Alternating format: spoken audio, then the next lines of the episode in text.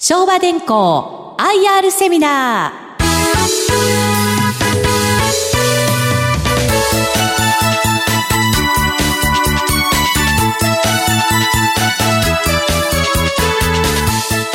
この番組は証券コード4004東証一部上場昭和電工株式会社の IR 活動の一環としてお送りします。お話は昭和電工株式会社理事 IR 室長加藤信弘さん。聞き手は兜町カタリスト櫻井英明さんです。この番組は6月15日に名古屋で開催した IR セミナーを収録したものです。昭和電工 IR プレゼン証券コード4004東証一部上場昭和電工株式会社理事 IR 室長加藤信弘さんです。どうぞ大きな拍手でお迎えください。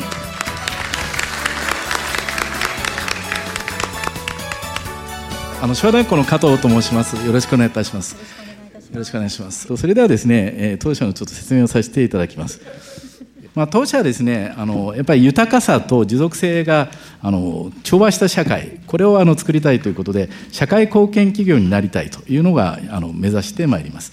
まあ、4004科学セクターでございます。日経225それから JPX 日経インデックス400それから世界的にあの有名有力な指標でございます MSCI のですね、グローバルスタンダードに採用していただいて、残念ながらの当社の B2B 企業でございましてですね、直接買っていただける製品全然ないんですね。それで非常に個人投資家の説明会で毎回苦しい戦いなんですが、自動車ございますが、この中ではですね、プラスチック部品とか、それからアルミの部品、それから車の中の電装化されて、結構あのあの IC 系が使ってますので、その材料系とか使っていただいてます。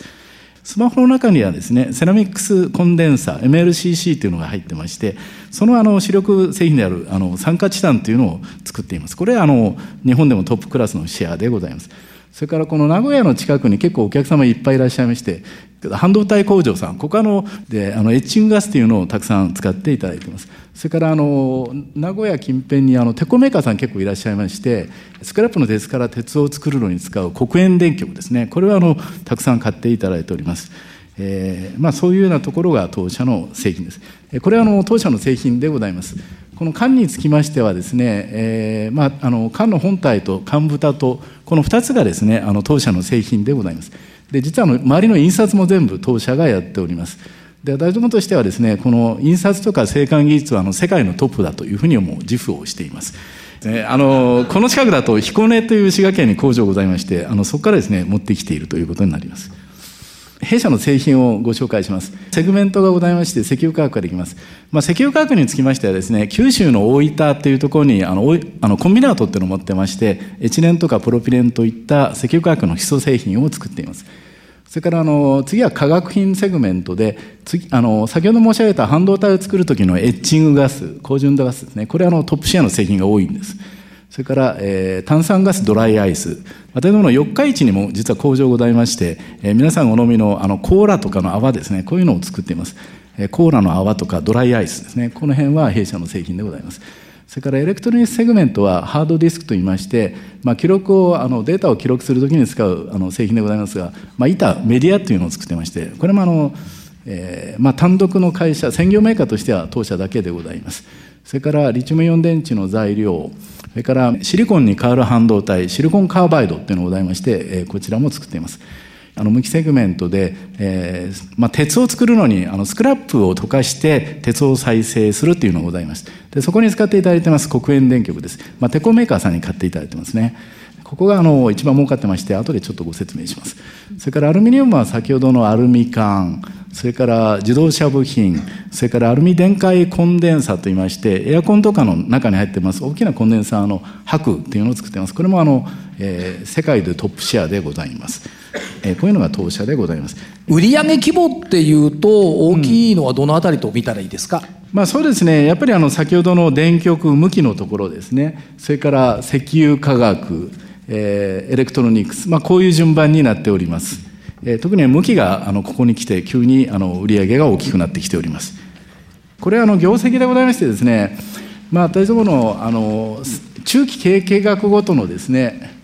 えーと、07年からですねあの2015年ぐらいまでがですねあの利益があまり出てなくてちょっと厳しい時代でございました。でこの間ですね事業構造の改革を進めたのと、まあ、将来のあの伸びに対してやっぱり積極的な投資をやめずにちゃんとやってきたということで景気が回復してまいりました16年以降ですねあの、まあ、利益が急に取れるようになってきたということと17年にですねあの国営電極事業で例えばのコンペティター世界2位の会社を買収しまして事業規模が倍になっておりますので利益が大きく出ております。これ2007年から、まあ、あの13年前後まで、まあ、中継のところで見て、はい、ここは成長ジャンプのためのすくみだったと結果的に言えるんですか？そうですね。あの、本当はもうちょっと向けたかったんですけどね。はい、あの、いくつか原因がございまして、まあ、あの、一つはリーマンショックですね。2009年のリーマンショック。それから東日本大震災で、どうした、あの、当社、どうしてもやっぱり東日本の会社でございまして、まあ、関東、東北のところの内情が厳しかったということ。それから、石油価格がですね、原油価格がバレルで100ドルぐらいしまして、あんまりちょっと原価が高すぎて儲かってなかったんですね。それから今儲かってます電極が、後でちょっとご説明しますが、中国で過剰生産されてしまって、お客様があまり儲かってなかった時代があったというようなのが、全部ひっくり返って今良くなってきていますという状況でございます。次あの、私どもがどんな会社になりたいかという絵ですね。私どもとしましては、え、まあ、個性派事業というのを作りたいというふうに考えています。で、このトップ21という中継のコンセプトなんですけど、私どもに適した市場規模というのがありまして200億とか数百億からですねあの数千億ぐらいのあの事業規模でトップになるというのが私どもの希望でございます。営業利益率が大体10%以上取れるとか、営業利益が数十億取れる、それからあのトップ企業であると、あの環境変化の割合がですね、あんまり影響を受けにくくなるというところでございます。で、あんまり大きいマーケットでですね、ものすごい巨大な会社、クジラみたいな会社が入ってくると、まあ、なかなか私どものあの世界的に叩こうとしても難しいところがあるんで、まあ、適正な規模っていうのが大事だと思ってます。で、今私どもあの13個事業ございますが、3つがですね、その個性派事業になっていると。いうのですね、ハードディスク、高純度ガス、それからあの電極でございます。ひっくるめて言うと、個性派事業ってどういうふうに考えたらいいですか？まあやっぱりあの人ができないですね。他人があまり出てこない。ええ、はい、あの要するにあの我々が技術で勝てるっていうんですかね。はい、まあニッチと言ってもいいんですけど、ニッチでしかし利益性が良くて当社の技術が活かせる事業ということなんですね。ある意味ニッチトップグローバルみたいな考え方ですか？ね、あのニッチトップでそこでドミナントのプレイヤーになりたいと、まあいうところが考え方でございます。でこれがですね中継計画を1枚に書くとこういう形です。まずなりたい会社は前のページでございました個性派企業ですね。でどうやってなるかに、まあ、お客様に当社を選んでいただくというのがその作戦でございますでどうやって選ぶ選んでいただくかというと、まあ、普通だったらですね作ったものとか価格で選んでいただくんですが最近やっぱり厳しくなってきてるんであのサービスそれからトータルソリューションみたいなことでですね全体的に当社の製品を使うとお客様の生産工程でいいなと思っていただくというのがカスタマーエクスペリエンスの最大化でございます。で今、一番あの儲かってますというか、利益を大幅に押し上げてくれてます、黒鉛電極事業についてご説明します。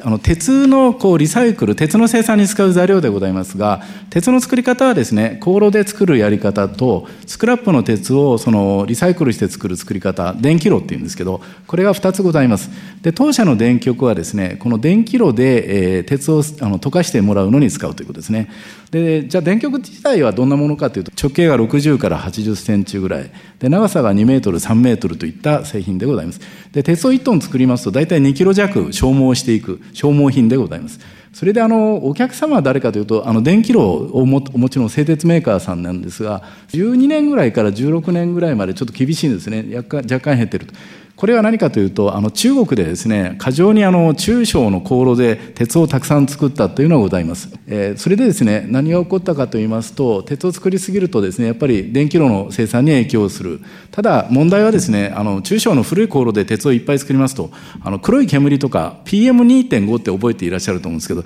やっぱりあの環境に悪いものが出るんですね。したがってあの環境に悪い PM2.5 とかが出ないような形で、中国の政府が2016年からその環境に悪い航路の生産に抑制させる生産をあの止めるというような動きになりましたので16年以降ですねこの電気炉の生産が増えてきています。えー、したがって我々の電極が良くなってきたというのがあの16年以降でございます。ここ数年ですけども、はい、国営電極っていうのが多分皆さんもご興味の対象になっていると思うんですが、なぜか話題になったこの背景はどこにあるんでしょう、えー、やっぱり12年から16年ぐらいはこの業界はダメだよねって言われてたんですね。結構、まあ、マイナスのイメージが大きかった。中国がずっと鉄を作り続けるよところがやっぱり環境に悪いということで、電気炉にあの、まあ、あの CO2 の削減、炭酸ガスのあの排出量も少ないということがあって、環境に優しいんですね。したがってあの電気炉に変えましょうという動きが出てまして、私どもの国営電極業界自体もですね、あの実はあの中国で航路あの増産してた時にあの能力を削減してまして、それであの急にこう需給が逼迫している中で、やっぱりこれ以上、なかなかあの高品質の電極が作りにくいんですね。まあ、そういうところでございます。わかりました。これはあの買収したあの会社のあの統合の話でございまして、2017年にですね、あの世界2位の CL カーボンというドイツの会社を買収しました。まあ、鉄というのはやはりあのアメリカ、ヨーロッパ、それから東アジアで作っているということになりますので、あのお客様がいらっしゃるところで、えー、黒煙電極を作る、その生産体制ができました。まあ、現在あの買収しましたヨーロッパの工場との統合効果を出そうということで、まあ、50億円かけましてですね、今、あの品質を日本の工場と同じまで上げる努力をしているところでございます。まあ、世界の先ほどご質問いただきました UHP 電極というもののあの生産能力ですね。で私ども世界3位だったんですが2位の会社を買収して大体世界の3分の1のトップ企業になってます、まあ、現在ですねあの、まあ、マーケットとしては上位3社で大体3分の2これあの、はい、提携効果っていうかあの M&A 効果もあったと思うんですけども、はい、これも独基本の問題等々ありまして時間かかりましたよね、えー、かかりました。でもその結果ですねこのシェアになったということですね、はい、あの新鮮のに1年ぐらいかけてあのやっていただきまして、はい、あの予約 OK になったんですけど、まあ、これであの、まあ、特にヨーロッパのあの工場マレーシアの工場が当社の工場になりましたので本当に世界ナンバーワンになったということですね。であの量だけではなくてですね品質とかですねコスト競争力もトップだと我々は思っております。コスト競争力もトップえこれを維持するのが大変大事です。それから品質もですね非常に重要でございます。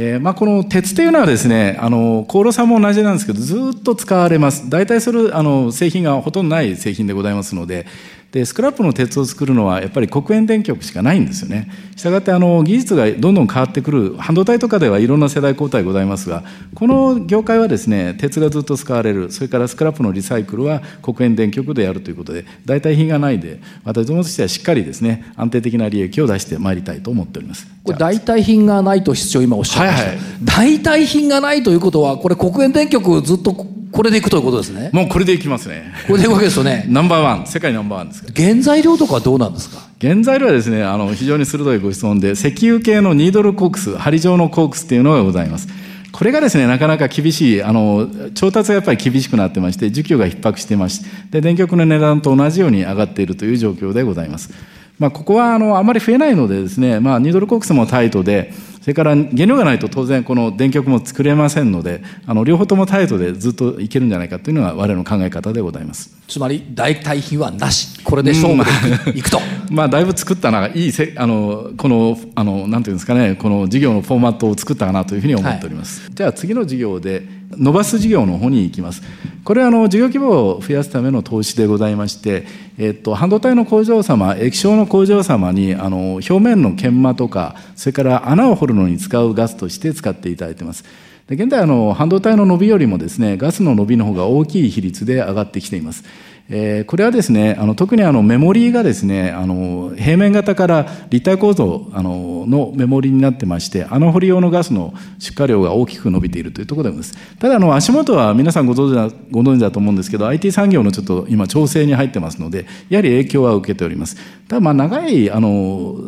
期間にはならないというふうにはまあ期待しております。で私どものですねガスの使用量を増やしているのがメモリーの変化なんですね。であのチョコレートみたいにですね微細化することで容量を増やしてきたのが今までだったんですけどやっぱりあの微細化が難しくなってきましてで今度あの、まあ、立体構造にすればかなり容量が取れるあの記録容量が取れるということで今64層というのがですねお客様の主力製品でございます。でこれはあの96層にするっていうのをやっておられて大体できてきたところでございます。でガスの使用量はですねじゃああの1.5倍になるのかというと2倍ぐらいになったりしましてですね、まあ、あの層が増える以上にガスの使用量は増える。で私どもあのやや細かいんですが C4F6 とか HBR っていった世界のトップメーカーでございます。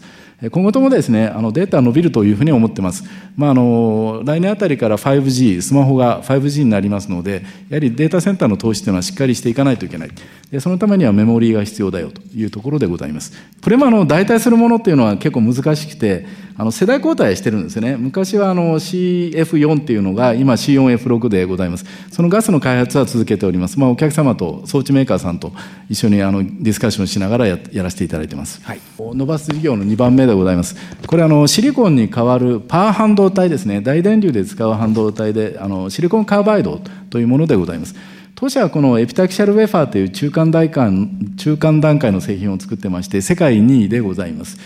これにつきましてはですね、あのシリコンと比べると、あの大電流で使うとですね、電気のロスが大幅に減る、それから高,、まあ、高品質でございますので、小型化ができるというところで今伸びています。世界2位ですね、当社。で現代の主な用途としては電車のですねあのインバーター、まあ、そういうところにあの目立ってますそれから EV のですねあの急速充電なんかの機械の中なんかに入っていますこれについてはですねマーケットがどんどん伸びてまいりますので、まあ、市場の急拡大にあの対応する投資を積極的に続けていきたいというふうに思っています、まあ、火山用的ですがあの去年のですね3倍ぐらいに2021年には売り売上、まあ、出荷量を伸ばしていきたいというふうに考えております。これあれですか IoT なんかも含めて世界があの社会が進化すればするほどパワー半導体使われるって話ですよね。えあのそういうふうに期待してます。で長い目で見ますとですねあの自動車の中 EV の中にですね搭載されるようになりますとまた絵が変わってくると大幅に伸びるようになるというふうに考えています。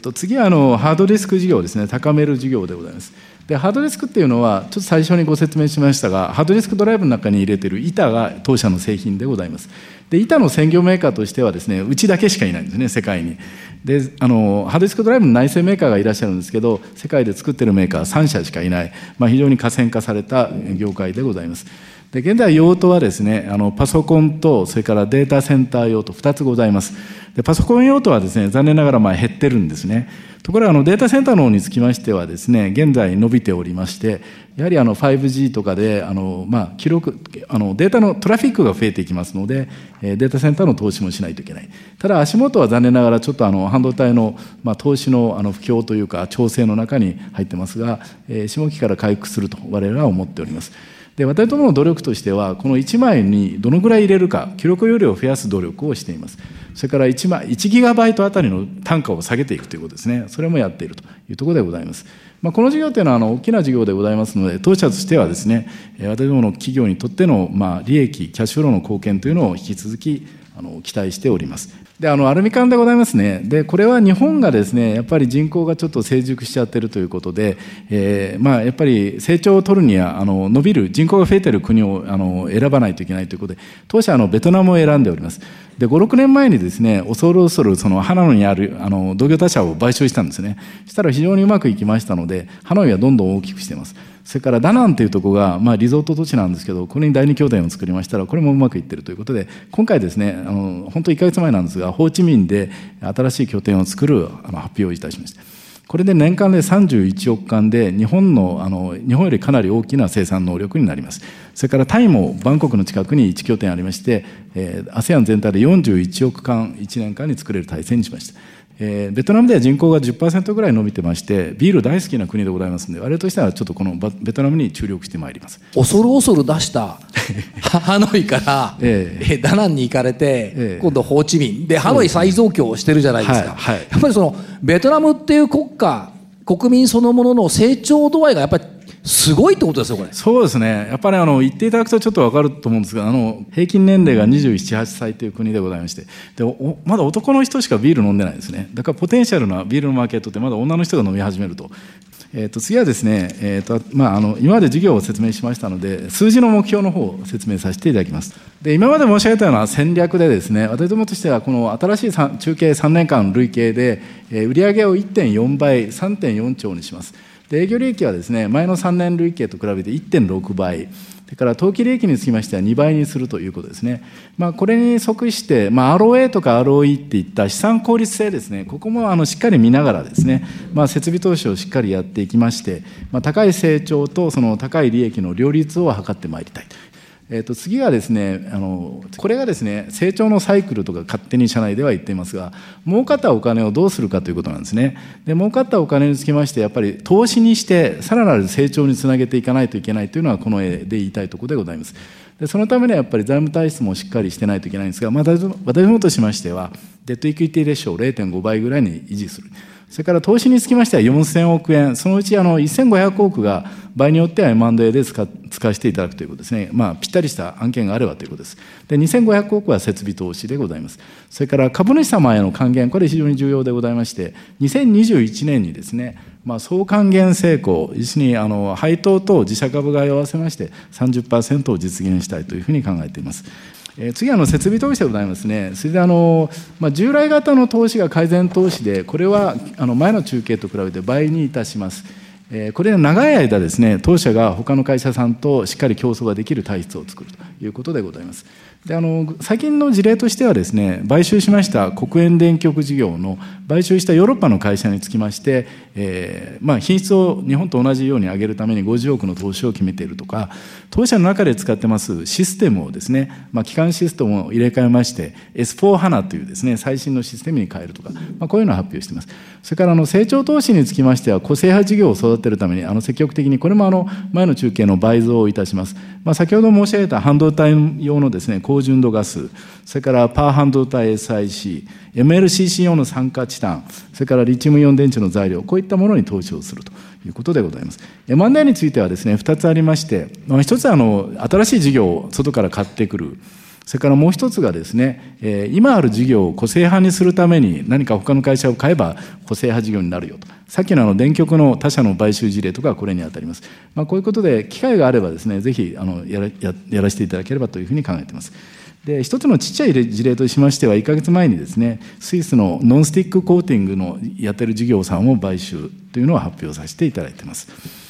次は株主様への還元でございます。あの先ほどのあのあの大きな流れ方、流れにつきましては、2021年にですね総還元成功30%ということですが、去年の配当につきましては、大幅に増配をさせていただきまして、120円にしています。で今年は増配で130円を予想しているんです。それからあの自社株買いにつきましては、去年の12月にですね100億円を実施しております。まあ、株主様の構成としては、個人の方に19%お持ちいただいております。から外国の方に32%お持ちいただいています。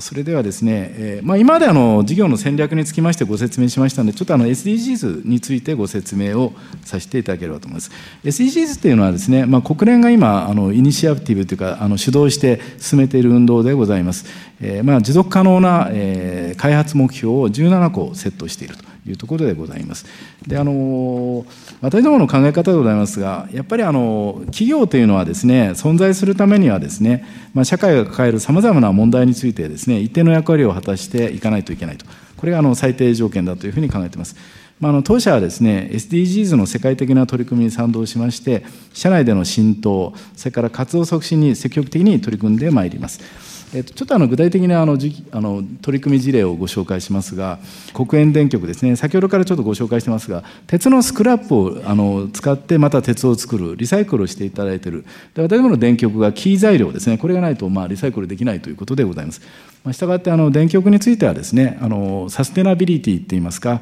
持続可能性それからあの事業性も結構あるということでいい事業だというふうに思っています。それからプラスチックのケミカルリサイクル。でプラスチックっていうのはいろいろ今あの新聞なんかに出ておりますのでアデドノとしては、まあ、リサイクルの方に取り組んでおりましてえーまあ、ちょっとあの名古屋ではないんですけど横浜とかの方がですね、まあ、分別したプラスチックを、まあ、集めていただきましてそれをあの当社のこのプラントに持ってきていただいてそれを熱でですねあの分解しますと水素が出てくるんですね。この水素から、えーまあ、あのアンモニアという製品を作っています。でこれがゼロエミッションっていうかですね付加価値なあの環境負荷なしでできるということで、まあ、評価していただいているところでございます。えまずあのプラスチックを持ってきていただいて左のプラントで熱処理しますと、えー、まあ、ここに炭酸ガスとか水素が出てきます。でこの水素と窒素でアンモニアというのを作っていますアンモニアというのはナイロンの原料であったり、えー、火力発電所さんがそのままこう火力発電所で煙を焚いてしまいますとあの窒素酸化物というのが出てですね、まあ、高化学スモッグの原因物質とかになってしまうんでそれを中和する材料とかに使っていただいていますで当社はですねこのアンモニアというのは普通その水素がなかなかなくて石油系の原料とか都市ガスから取るというのが多いんですけども当社はそのプラスチックを高熱処理してやっているというのが珍しいというか世界でうちだけかなというふうに考えていますでこれはあの非常にあの環境に優しい取り組みだということで、まあ、電力会社さんにだいぶ買っていただいたんですけどグリーン調達品として認定いただいています。それではこれ循環型社会っていう考え方でいいですか？そうですね。ここはあの非常に面白くてですねいろんなところで今実験をされてます。それであの JR さんがですねあの電車をですね燃料電池にしようという取り組みがあって私もその水素をですね川崎で供給しようということですね。若干前にあの新聞に出たかもしれませんけど。で電車をですねそのいわゆる燃料電池でやりますとその配線がいらない、まあ、電車なのかディーゼルかなのかよく分かんないですけど、まああのえー、そういうものとかですね。それから水素はあのいわゆるあの、まあ、車のあの燃料燃料。HV の方ですね、H、そうですね、はい、あのあの車のあの燃料に使うというような取り組みとかも当社は参加させていただいてます、まあ、珍しいかなというあとこれあの川崎キングスカイフロントって書いてあるんですけど、はい地名でいうとこれ殿町になるでしょこれはあのちょっとダジャレみたいな名前で申し訳ないですけどあの殿町という名前なんですね。殿様の殿と町なんですね。で殿町っていうのは羽田空港から多摩川を隔てて川崎市側なんですが、バイオベンチャーの拠点になってるんですよ今。そういうところでこういうことも始まってる、とい。うことですね。でまあ環境省さんの実証実験とか川崎市も結構真面目にこれに取り組んでおりますので、まあ、いくつかの取り組みがあのこの私どものプラントをキーにして環境に優しい水素を作ってるのはうちだけでございますんで、まあ、それであのいろいろタコ足みたいに今出てるんですね。いろんな取り組みがですね。あえーと、それから次はあのアルミ缶のリサイクルでございます。であのアルミ缶実はあの私もアルミ缶屋でございます。アルミ缶作ってるんですが缶はですね飲み終わった後こうリサイクルしていただきますとまた缶に戻ることができるんですね。でこの戻る時のエネルギーって非常にちっちゃいんですよ。したがって環境に優しい製品だというふうに思ってますので、まあ、皆さんもぜひこのリサイクル事業に取り組んでいただければと思います。これはですね私どものあの外部の取り組みの評価でございます。で最近あの ESG の取り組みというのは結構言われるようになりましてですね特にあの GPIF というですねあの年金の運用機関さんが、まあ、あの ESG の 4, 4つの指標を選んでいただいているんですが弊社は4つともですね選んでいただいています。それからプラチナクルミン、クルミンっていうんですけど、これはあの子育てとですね、仕事を両立している会社にあの厚生労働省さんが選んでいただいてるんですが、当社は一段上のプラチナクルミなんですね。日本全体で約280社が選ばれているということで、その中の一つに選ばれています。まあ、あのこれまであの申し上げましたように、当社はですね、これからあの成長発展が期待される分野に、まあ、技術を生かしまして、まあ、経営資源を集中投入すると。それから継続的に発展していくとともに、社会の一員としまして、環境社会に貢献してまいりたいというふうに思います。えーまあ、以上であの私の説明を終わらせていただきます。今日はあの本当にあのご清聴いただきまして誠にありがとうございました。ここまでは昭和電工 IR プレゼン証券コード4004東証一部上場、昭和電工株式会社理事 IR 室長、加藤信弘さんにお話を伺いました。どうぞ皆様大きな拍手でお送りください。昭和電工 IR セミナー。この番組は、証券コード4004東証一部上場、昭和電工株式会社の IR 活動の一環としてお送りしました。